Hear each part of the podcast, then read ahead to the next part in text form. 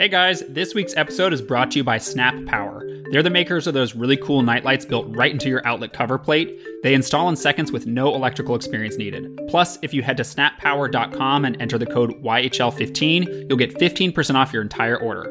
That's snappower.com. I'm John. And I'm Sherry. We like home stuff, We like talking. and we like the occasional game show sound effect. So, welcome to Young House Love Has a Podcast, where we have deep and not so deep conversations about DIY, design, and life at home. Today we're sharing five ways you can refresh a room without spending a single cent. Plus, how a little game closet organization is saving our sanity, and what the heck is a satisficer? So, a funny thing happened after we shared the episode about picking bathroom fixtures. And I was talking about how, like, if I find a tub I like and it's in my budget and it's the shape I like, and especially if the comments are like, I'm 5'2 and I love this tub, then I'm like, this is the tub. This was the episode where we were talking about reducing our stress during our bathroom renovation. I'll put a link to it in the show notes. Right. And we sort of talked about how our personalities are different because John is always the person who's like, I like that tub, but let's look at like 10 more and let's read the reviews. And like, he wants to go past the point of like, it meets the criteria to make sure there's not something better that meets the criteria. I like to search exhaustively, and it turns out, turns out there's a term for this. yes, you guys diagnosed John and also me because there's a term for not doing this. You are what's called a maximizer. You want to continue to look for all the info to make sure you feel confident in your choice. The definition I read online, and I will put some links to this as well if you want to dive into the actual psychological definition. These are psychology terms, people. Yeah, I'm sure listening, you know someone who is a maximizer. Yes, there's someone who wants to get maximum utility out of a decision. So even though the thing in front of them meets their needs, they want to make sure that it meets as many other needs as possible. So, like, even if the car that you're shopping for in front of you has the right number of seats for your family and gets the great gas mileage that you want, you want to go beyond and make sure it has, like, the best speaker. And also, I do want the best speaker. I, you know. You want to make sure it has the optimal of all things. That's why you're a maximizer. You want the maximum utility. Right. And so what I am called is a sufficer. Satisficer. Oh, you're right. Satisficer. Like it suffices. That's where it comes from. Because everyone's like, don't you mean satisfier? But it's satisficer. You are satisfied by it being sufficient. Right. It's also a gut thing, I think. And we talked about that in that last podcast episode where like I see it and it's the price I want, it's the shape I want, and there's a good review. And also I'm like, this is it. Like my gut is like, this is it. I think John is much more in the head than the gut. Well, and the reason I guess this has become such an intensely studied thing in the psychology world is because it's also linked to your happiness with your decisions. And no shocker here, satisficers tend to be happier with their decisions, they spend less time and energy making decisions, and they experience less regret. Well, the other funny thing that John was diagnosed as is a whole bunch of you DM'd me. John is Chidi from The Good Place. He's a character who just like is overwrought when making decisions. I do want to speak up for my lovely husband and say he's not like this for everything. There are just certain categories where he wants all the info. I am not as bad as Chidi. Chidi is a caricature of someone who is paralyzed by indecision. and I make true. decisions, I just take a bit more time. And I think the other interesting thing that you were getting to, and Gretchen Rubin covered some of this in a blog post she wrote about maximizers and sufficers, is that you're not necessarily one across all categories. So, like, you may be a maximizer when it comes to decisions for your home, but you are a satisficer when it comes to what to eat for dinner that night, you Right. know? And so I feel like I'm not a maximizer in all areas of my life. Like, I'm not a maximizer when it comes to my clothes. Like, as long as it covers my body, fits well, and doesn't cost too much, like, I'm happy to wear it. He won't wear a non-stretchy jean, but that's okay. I will, people. he prefers a stretchy jean. that is meeting my minimum criteria. I'm satisfied. You're satisfied by a stretchy jean. Well, and the funny thing about having been diagnosed as a maximizer is that it came up around the same time that I was experiencing another maximizing paralysis. A debilitating moment in his life. Let's not go that far. I was like, hello, Chidi. Welcome to the bad place. Right? so, we mentioned several episodes ago that the family Christmas gift we were doing this year, instead of a thing, was that we were going to go on a trip because we have a week off after Christmas where the kids won't have school. That is perfect to go somewhere. And so we were a little bit, well, I was a little bit paralyzed by where to go, where to stay, and all the logistics of making the trip. Because uh, if you remember, we were trying to get passports because we wanted this to be our first international trip as a family. We have not traveled out of the United States as a foursome ever. And actually, Sherry and I, as a twosome, have only gone together once to Canada on our book tour back in 2012. So, like, we're kind of out of practice when it comes to going on international trips. And so, we had determined that we wanted to go someplace warm and we kind of zeroed in on going to Costa Rica. And even with that decision having been made, I had trouble like pinpointing a place for us to stay because there were so many options out there and so many of them were unknown to me because we don't know the area, we've never been. And I would find one that like looks good and then I'd read a review and someone had a bad experience or they said it wasn't near something or it was hard to get to. And, you know, I would get all frozen and indecision and be like, no, no, let's just go to Florida. Let's go back to someplace we've already been. John would be like, what do you think of this one? And I'd be like, okay. And he'd be like, wait, but what about this one? And I'd be like, sure. Well, and I finally had to put my maximizer tendencies aside and kind of convince myself that, you know, this trip is going to be great no matter where we end up staying. It may not be perfect. It may not be the best location. It might not look exactly like it does online, but we're going to have fun because we have fun being together and we have fun being in new places. And so as long as we choose something, we are opening ourselves up to a good experience. So, long story short, we eventually did find a place, actually two places to stay. the maximizer came back and he's like, I'm going to hedge my bets. We're booking two, a few nights at one, a few nights at the other. That way, if one isn't great, but the other one's better. that that was a side benefit. The truth was I couldn't find one place that was available all the nights we were going to be there. So, we split it up so we get two different experiences. And we're so excited. The kids are so excited. Remember, we're doing this instead of gifts. I mean, we are doing little gifts and stocking stuffers and stuff for the kids, but our big gift to each other and to the kids is this trip, which really feels exciting for all of us. Like the kids are talking about it all the time. There are monkeys and sloths there. There are like fun outdoor activities and adventures. So I think we are going to make a lot of memories and it's pretty exciting. Even though it's not a big box under the tree, I feel like it's going to be this thing we all look back on and remember. And I'm very grateful that John finally made a decision because I think it's going to be wonderful and we will report back and tell you all about it.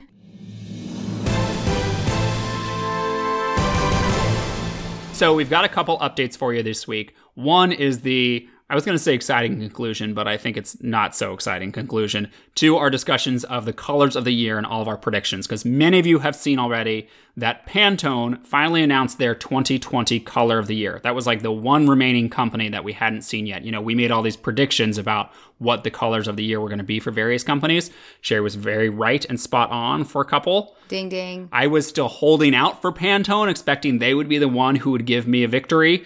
Uh, my guess was way out there. It was fluorescent. Yeah, it was neon. I think you said neon yellow, and I said I could see more of maybe a neon green. Yeah. Um, or a sea glass was my other guess. Just like a pure greeny blue color. They don't do a lot of grayed out, a lot of pastel, a lot of deep, deep, deep colors. They generally do the super playful, bright, bold colors.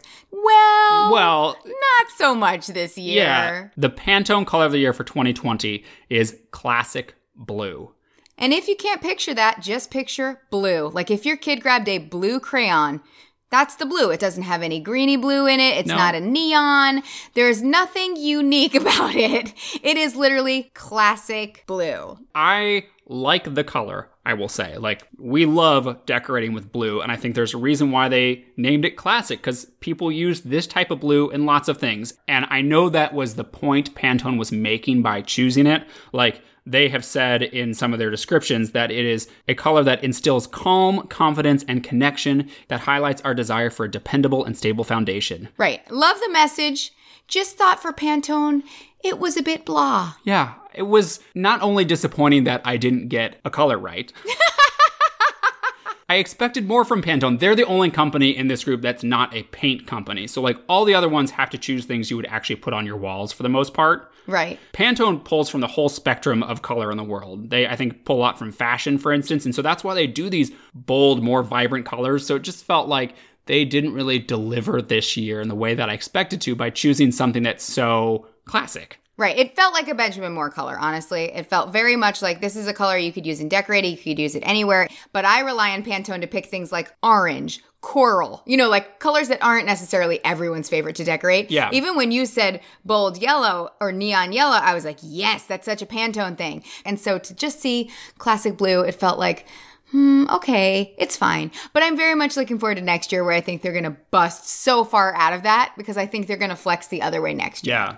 And I'll put a link in the show notes to their announcement about it if you do want to see what it looks like. It's a blue crayon, guys. And the other update we have is from last episode, where we shared all of those holiday decorating traditions from around the world. And of course, we got a lot of feedback from you guys um, who enjoyed hearing them, but also had some things to add or some corrections. I will say, I didn't expect to get it all right. yeah, we did kind of go through that saying, I think, or like, you know, I'm sure it varies by wherever you live and personal preference. But of course, there were things that we didn't hit right on the head. For example, pronunciations. yes, it's a braai. Not bra. I was wrong. It's not a bra. It's a braai. That's the South African barbecue that people Yes. have on Christmas. Yes. Um, the other thing I pronounced wrong is I said perel or something for these Capiz decorations. And I learned it's parol, like you're on parole. Oh.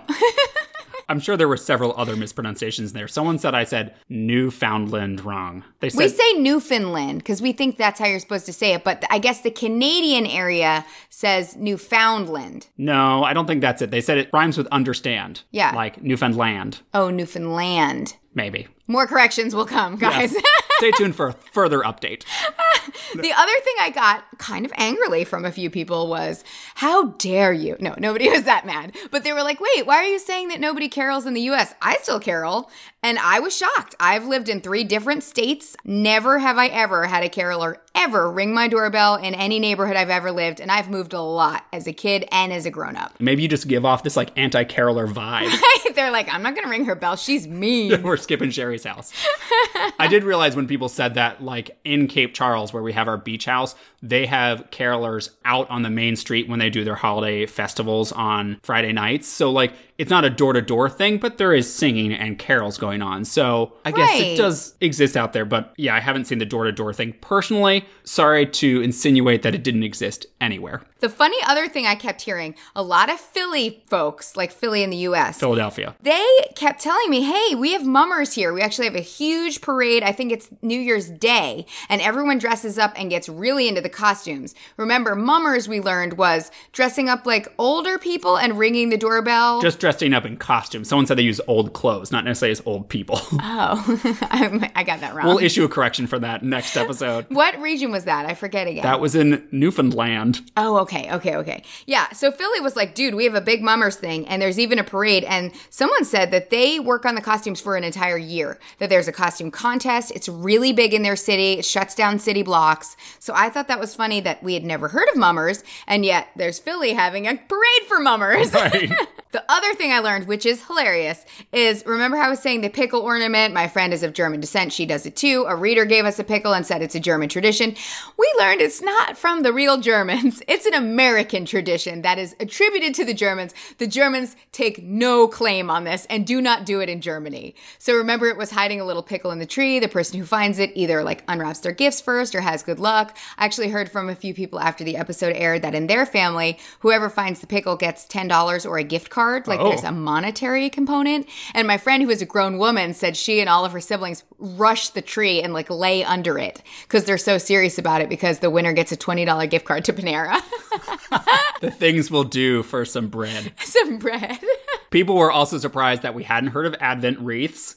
And I guess I've been living under a rock. I mean, I'm sure we've been around them. We just thought they were a centerpiece. Like, we didn't know the four candles symbolized anything. We didn't know how they work. Like, you light one every Sunday. Well, literally last week after we finished editing the episode, we went to our friend's holiday party and she had one on her table and we were both like, an Advent wreath. And she's like, Yeah, you guys do them? And I was like, No, but we heard about them.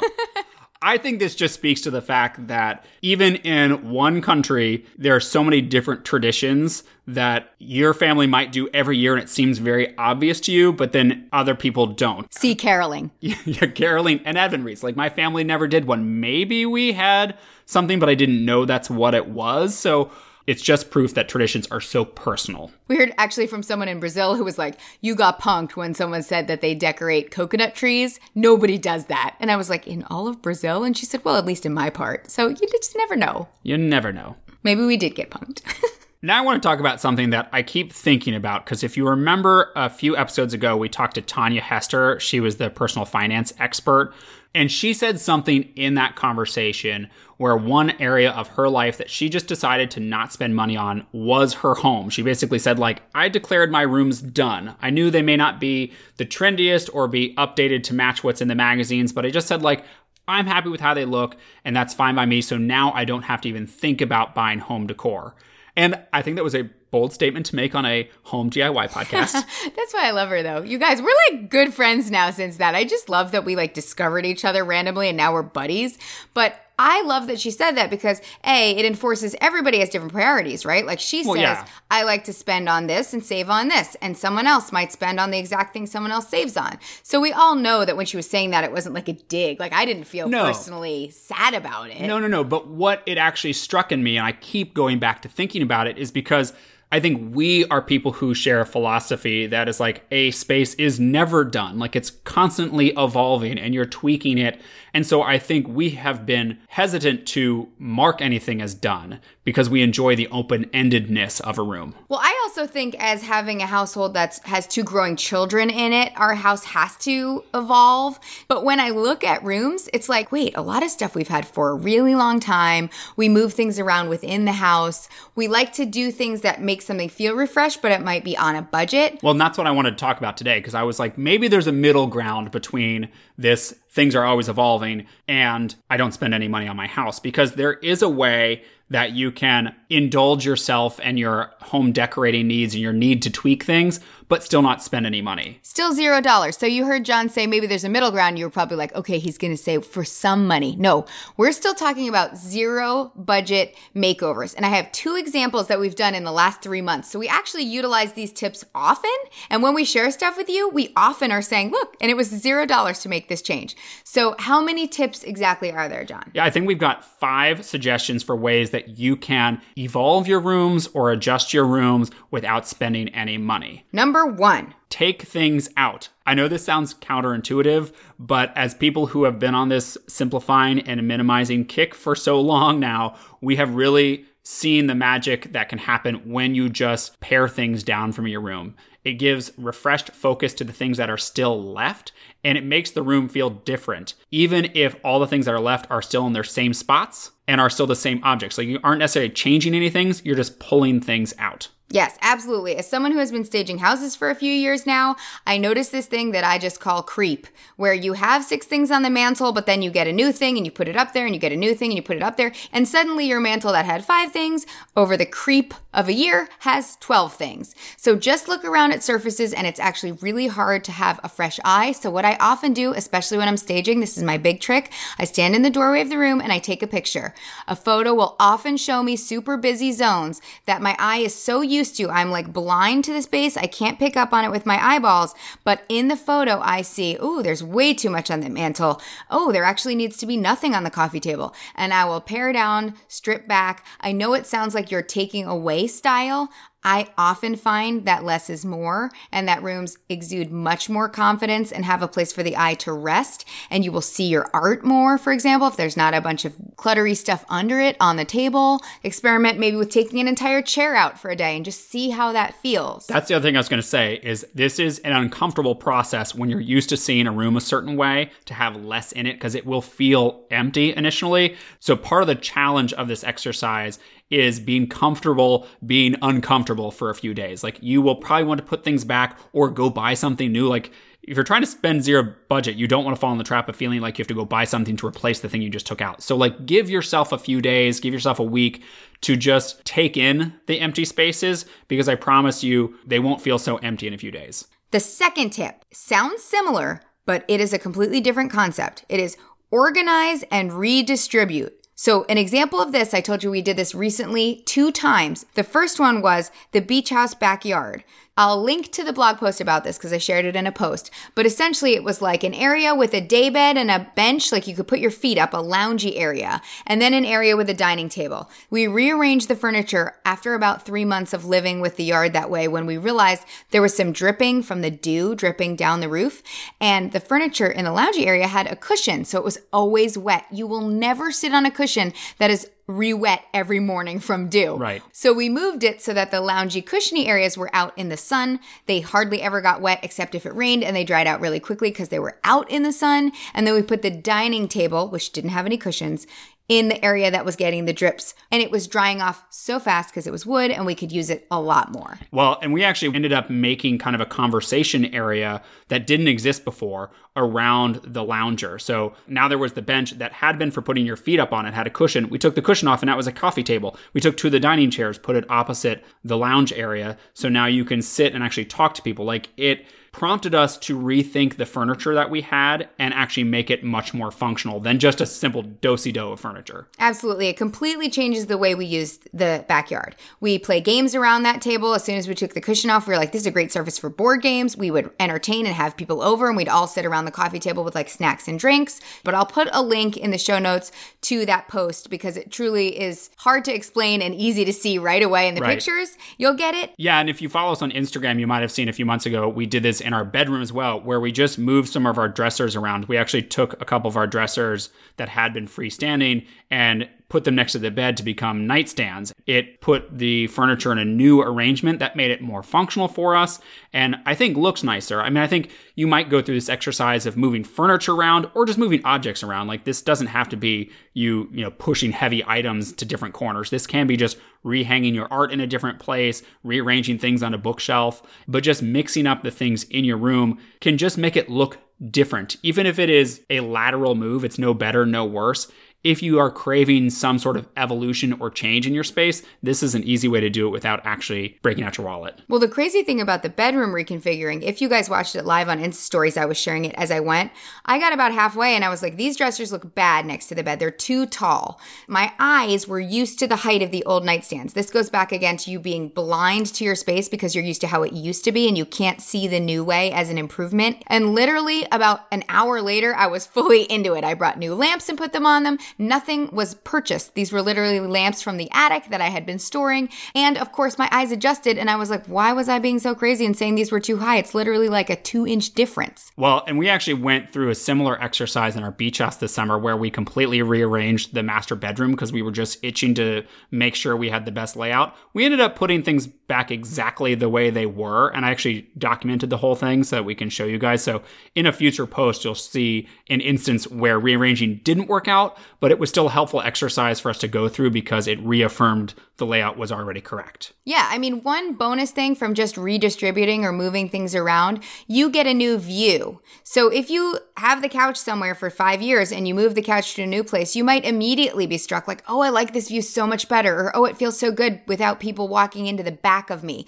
You have to really move the furniture to get that new view or that new feeling. And it might be wrong and it might be right, but it's one of those things where you can't visualize it on paper. You have to actually do it and Right. live with it for a little bit. So it never hurts and it's free. The third thing you can do to update your room without spending any money is to shop other parts of your house.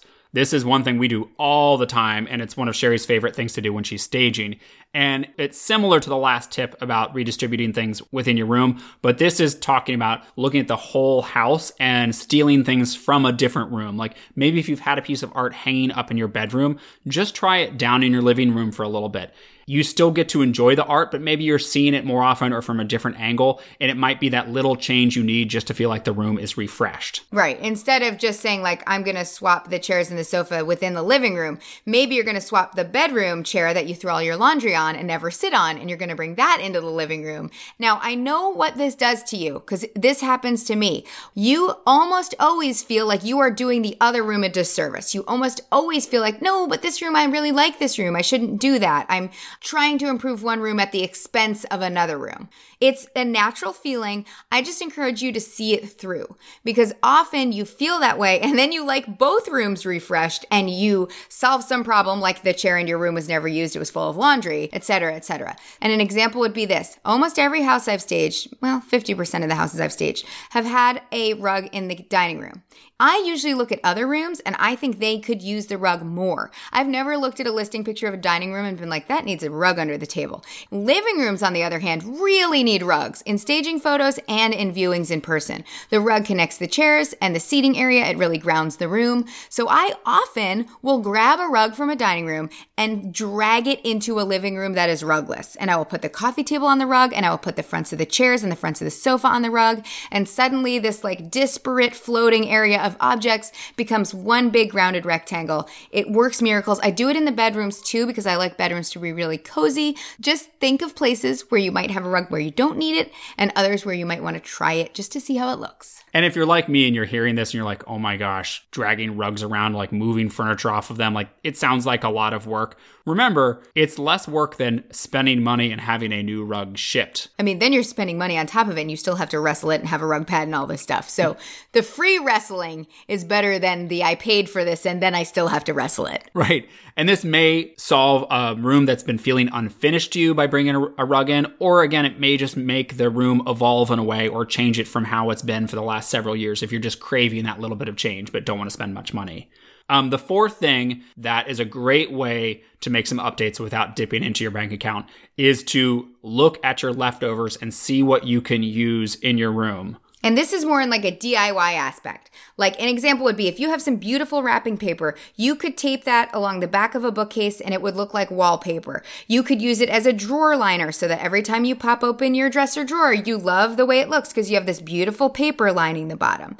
It could be you find some extra paint in the garage and you paint a floating shelf or a vase. I've seen so many people do lamp base updates. One of the really cool ways you can do this lately is people buy that Ardex concrete. We actually did um, concrete countertops using this. I'll put a link in the show notes. It's basically like a skim coat of concrete. And lately I've been seeing a lot of bloggers whip up a little batch. It's very affordable. It's like $18 for That's a bag. spending money. You're breaking the rules. That is true. This is just a side tip. If you have Ardex left over. If you have any Ardex in the garage, which we do, Well, the point is, if you are a DIYer or a crafter, you inevitably have a backstock of leftovers, whether it's fabric or paint or spray paint or wood, who knows what. Like, you probably have some leftovers that you could revisit and just say, is there something I could use to do a little project? Yeah, even if you have like ribbons from gift wrapping or like little tassels, I've seen people tie those on like one of the pulls for a dresser or on a lamp or on a curtain. Just these cute little ways that you can use what's already in your house in a creative new way. And it's just like a lovely way to appreciate and enjoy the beautiful things you already have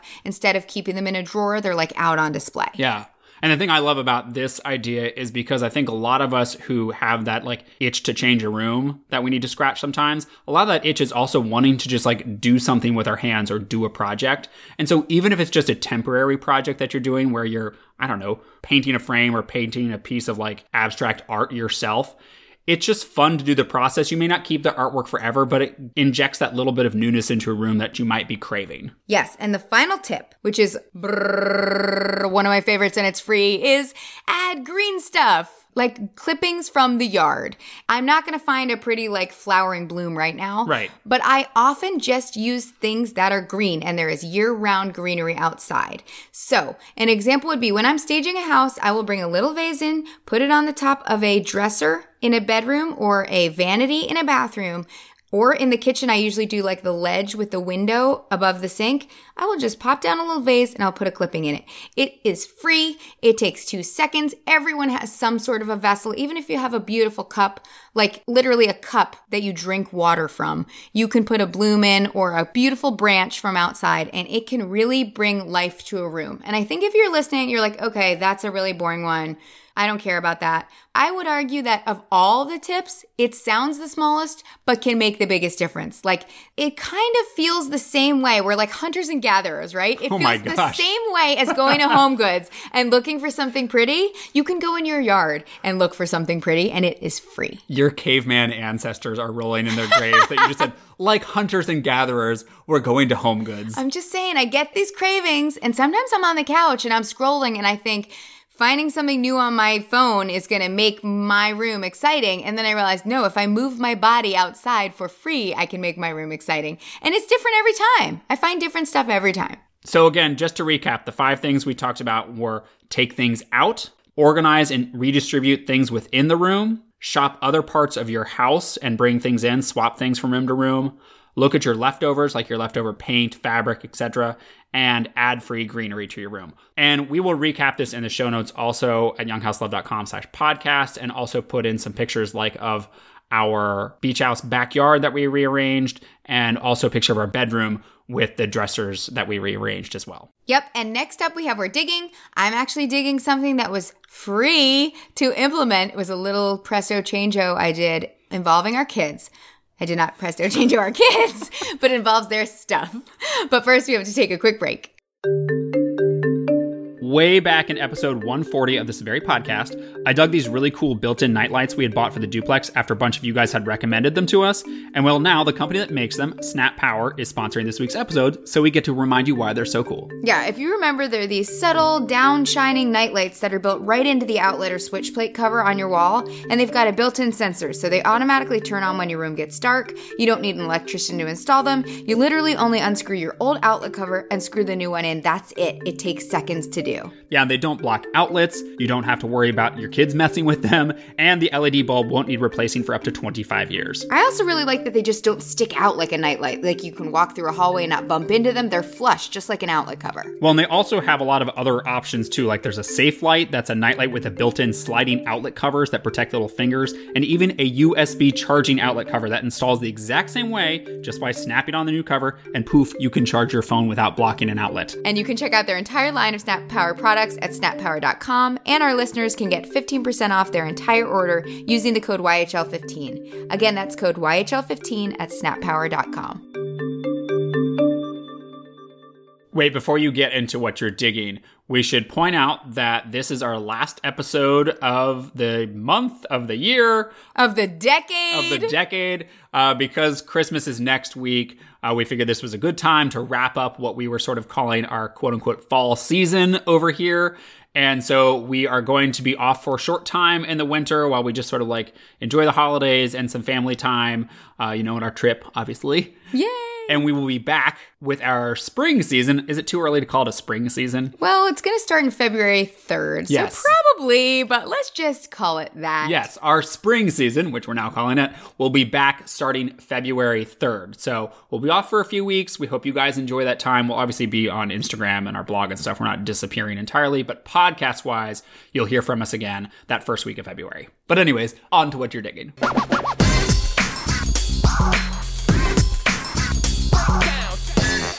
This was born from someone very passively saying something on Instagram, not to me. They're an Instagrammer and I was following them and they were talking about how they keep all the board games that their kids play with on the top shelf in their closet, like their game closet. And the funny thing is, my brain went, huh, that's weird, but the kids can't reach them. And then she said, I did this because my kids were constantly taking board games down, spreading out all the pieces, playing with them Monopoly pieces in ways they shouldn't, you know, like just mixing games up, like putting the sorry back into the box with the Monopoly stuff. Well, they quickly realized that the game pieces can almost just be toys. Like Monopoly, very literally, was out the day before, and all the money was everywhere, and the little, you know, Scotty Dog and Ironing Board and all whatever characters they have now. I don't even remember. It's been a while since I've played Monopoly. There's a top hat. They were all out being used as objects. And, you know, certain games, if you lose the pieces, you can't play the game anymore. So you were hearing this at a moment where we were realizing, like, we need to make sure the games are only being used when it's like game time. Like, they're not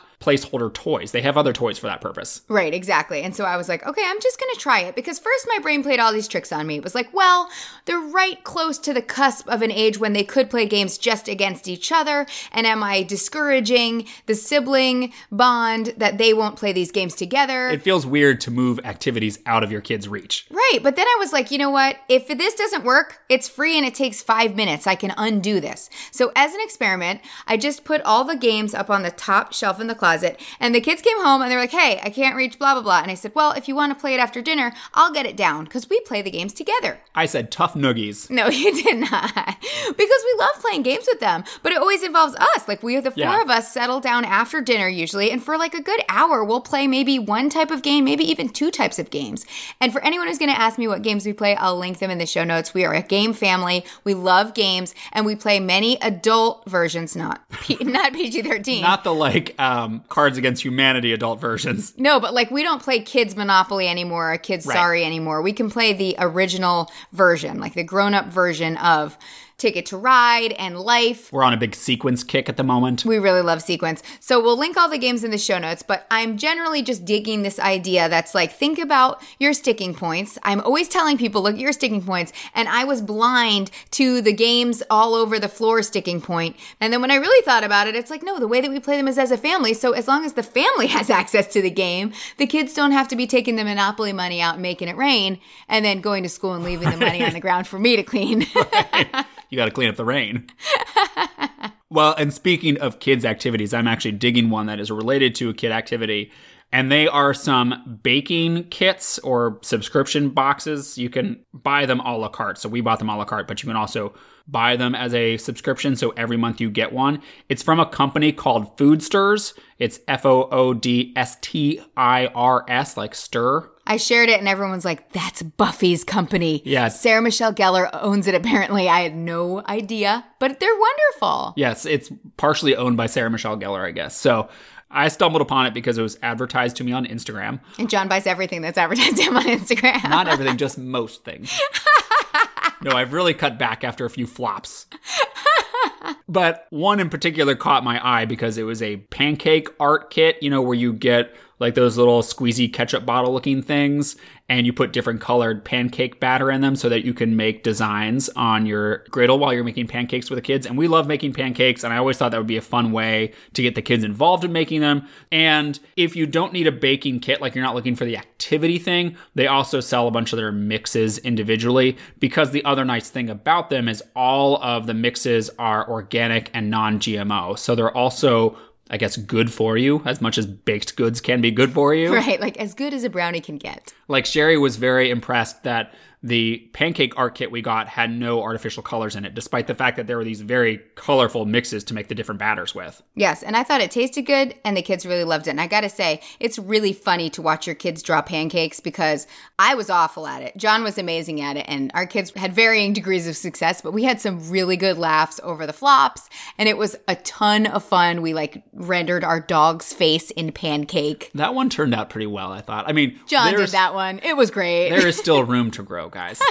John's infuriating because he's good at everything he does. No, no, no. I need a lot of practice. I need more squeeze bottles. But the kit came with a few, and I'm hoping we're going to get like a donut making kit as a Christmas gift for our kids from some of the grandparents. And as someone who more and more is looking for like activities and consumables as gifts, you know, things that won't end up just as like more toys or clutter around the house, mm-hmm. I feel like this is going to be a great solution because it's going to be something to do. It's something that we can enjoy eating, Right, and then it's gone. and then it's gone.